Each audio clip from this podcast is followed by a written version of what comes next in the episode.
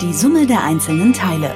Die Serie über Sharing Economy, das Leben in der Stadt und neue Formen des Besitzens. In guten Momenten für eine Weile. Mehr als die Summe der einzelnen Teile. Präsentiert von Teilauto. Carsharing in Mitteldeutschland. Egal ob für ein Studium, einen neuen Job oder eine neue Liebe. Zum Umziehen gibt's unendlich viele gute Gründe und immer öfter auch viele Gründe, genau das nicht zu tun. Denn der Mietmarkt wird immer angespannter.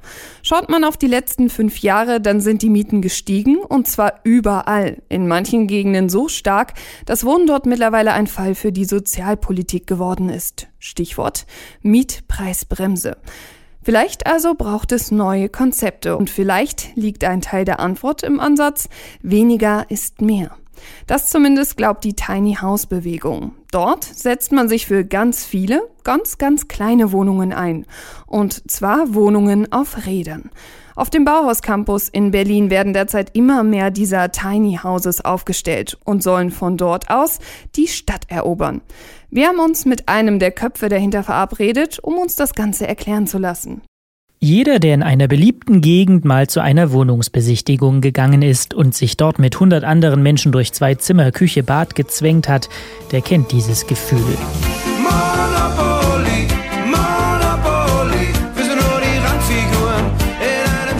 Eine Wohnung finden ist in vielen Gegenden Glückssache oder eben Sache des Kontostands. Und dahinter steckt vor allem eine Erkenntnis, wir sind immer mehr und wir wollen immer mehr.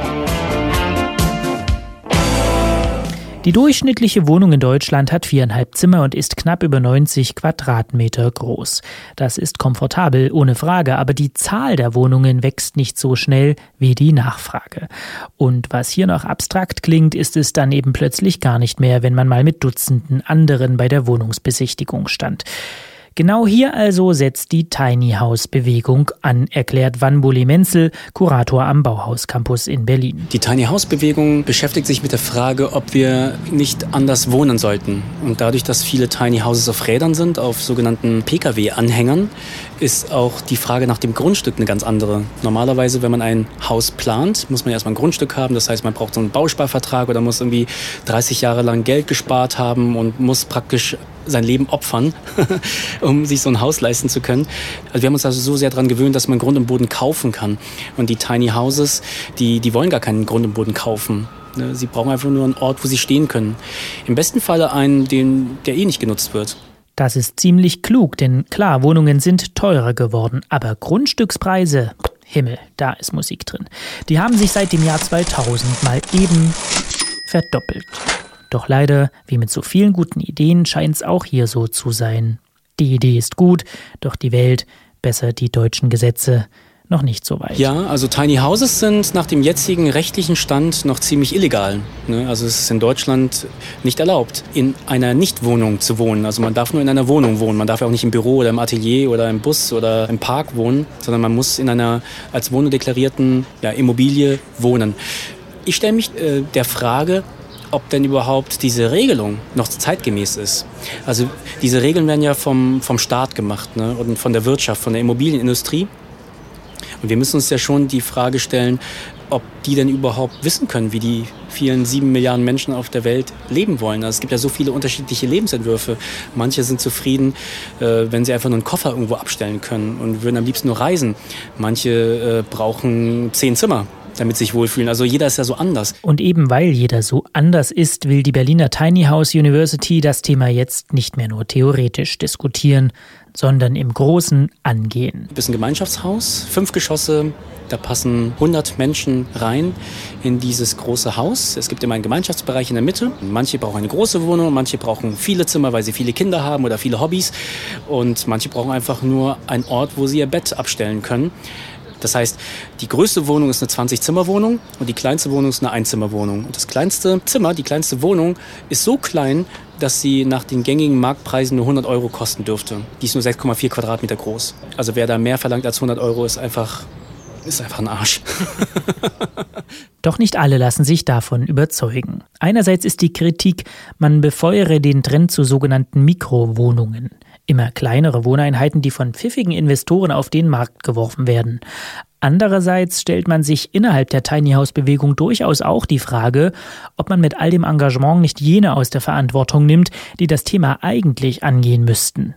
Alexander Römer von Construct Lab, selbst Architekt und Zimmermann, erklärt das Dilemma. Ganz berechtigte Frage, denke ich. Und die gleiche Frage könnte man auch jetzt, äh, wenn man jetzt nicht nur vom Tiny House spricht, äh, zum Beispiel über die ähm, Verantwortlichkeiten im öffentlichen Raum stellen. Nicht? Ähm, wir nehmen der öffentlichen Hand im Prinzip manchmal einfach ihre Verantwortlichkeit ab. Also äh, eigentlich müsste das die äh, Stadtgemeinde äh, müsste sich darum kümmern, ähm, in dem Fall jetzt diesen öffentlichen Raum zu gestalten und anzubieten so nicht. Und wir machen das aber. Die Frage ist da, glaube ich, immer wie wie schafft man eine Ver Verknüpfung dann? Und wie kriegt man das hin, dass ähm, man zwar auf der einen Seite was macht, aber auf der anderen Seite die Verantwortlichkeit dann doch ganz langsam wieder übergeht zu demjenigen, der eigentlich damit was zu tun hat. Wanbole Menzel ist da skeptischer. Die einzigen, die da was dagegen tun können, sind Leute aus der Wirtschaft und die Politik. Da aber die Politik sehr, sehr stark mit der Wirtschaft äh, verbandelt ist, äh, sehe ich da eigentlich keinen Ausweg. Die Politik wird es nicht richten.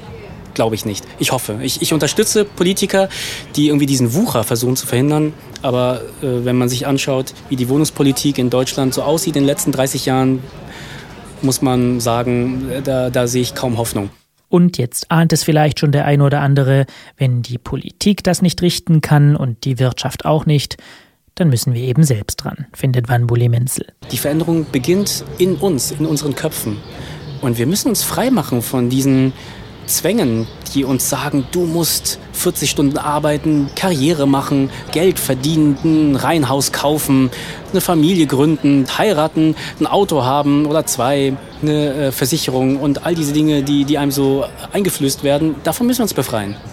Alle, die sich für Tiny Houses interessieren, äh, sollten so ihren Bausparvertrag einfach auflösen und das Erbe, was sie jetzt demnächst bekommen, statistisch gesehen einfach mit einbringen. Und dann hat man ja so 40, 50.000 Euro und mit denen kann man ein ziemlich gutes Tiny House bauen. Spätestens jetzt wird klar, die Tiny House Bewegung hat große Ziele und nichts weniger als eine Vision. Ich glaube ganz fest daran, dass wir es irgendwann schaffen, so ähnlich wie wir es auch mit der Bildung geschafft haben in Deutschland, dass Wohnen irgendwann mal nichts mehr kostet, zumindest im Gebrauch, dass es Allgemeingüter werden.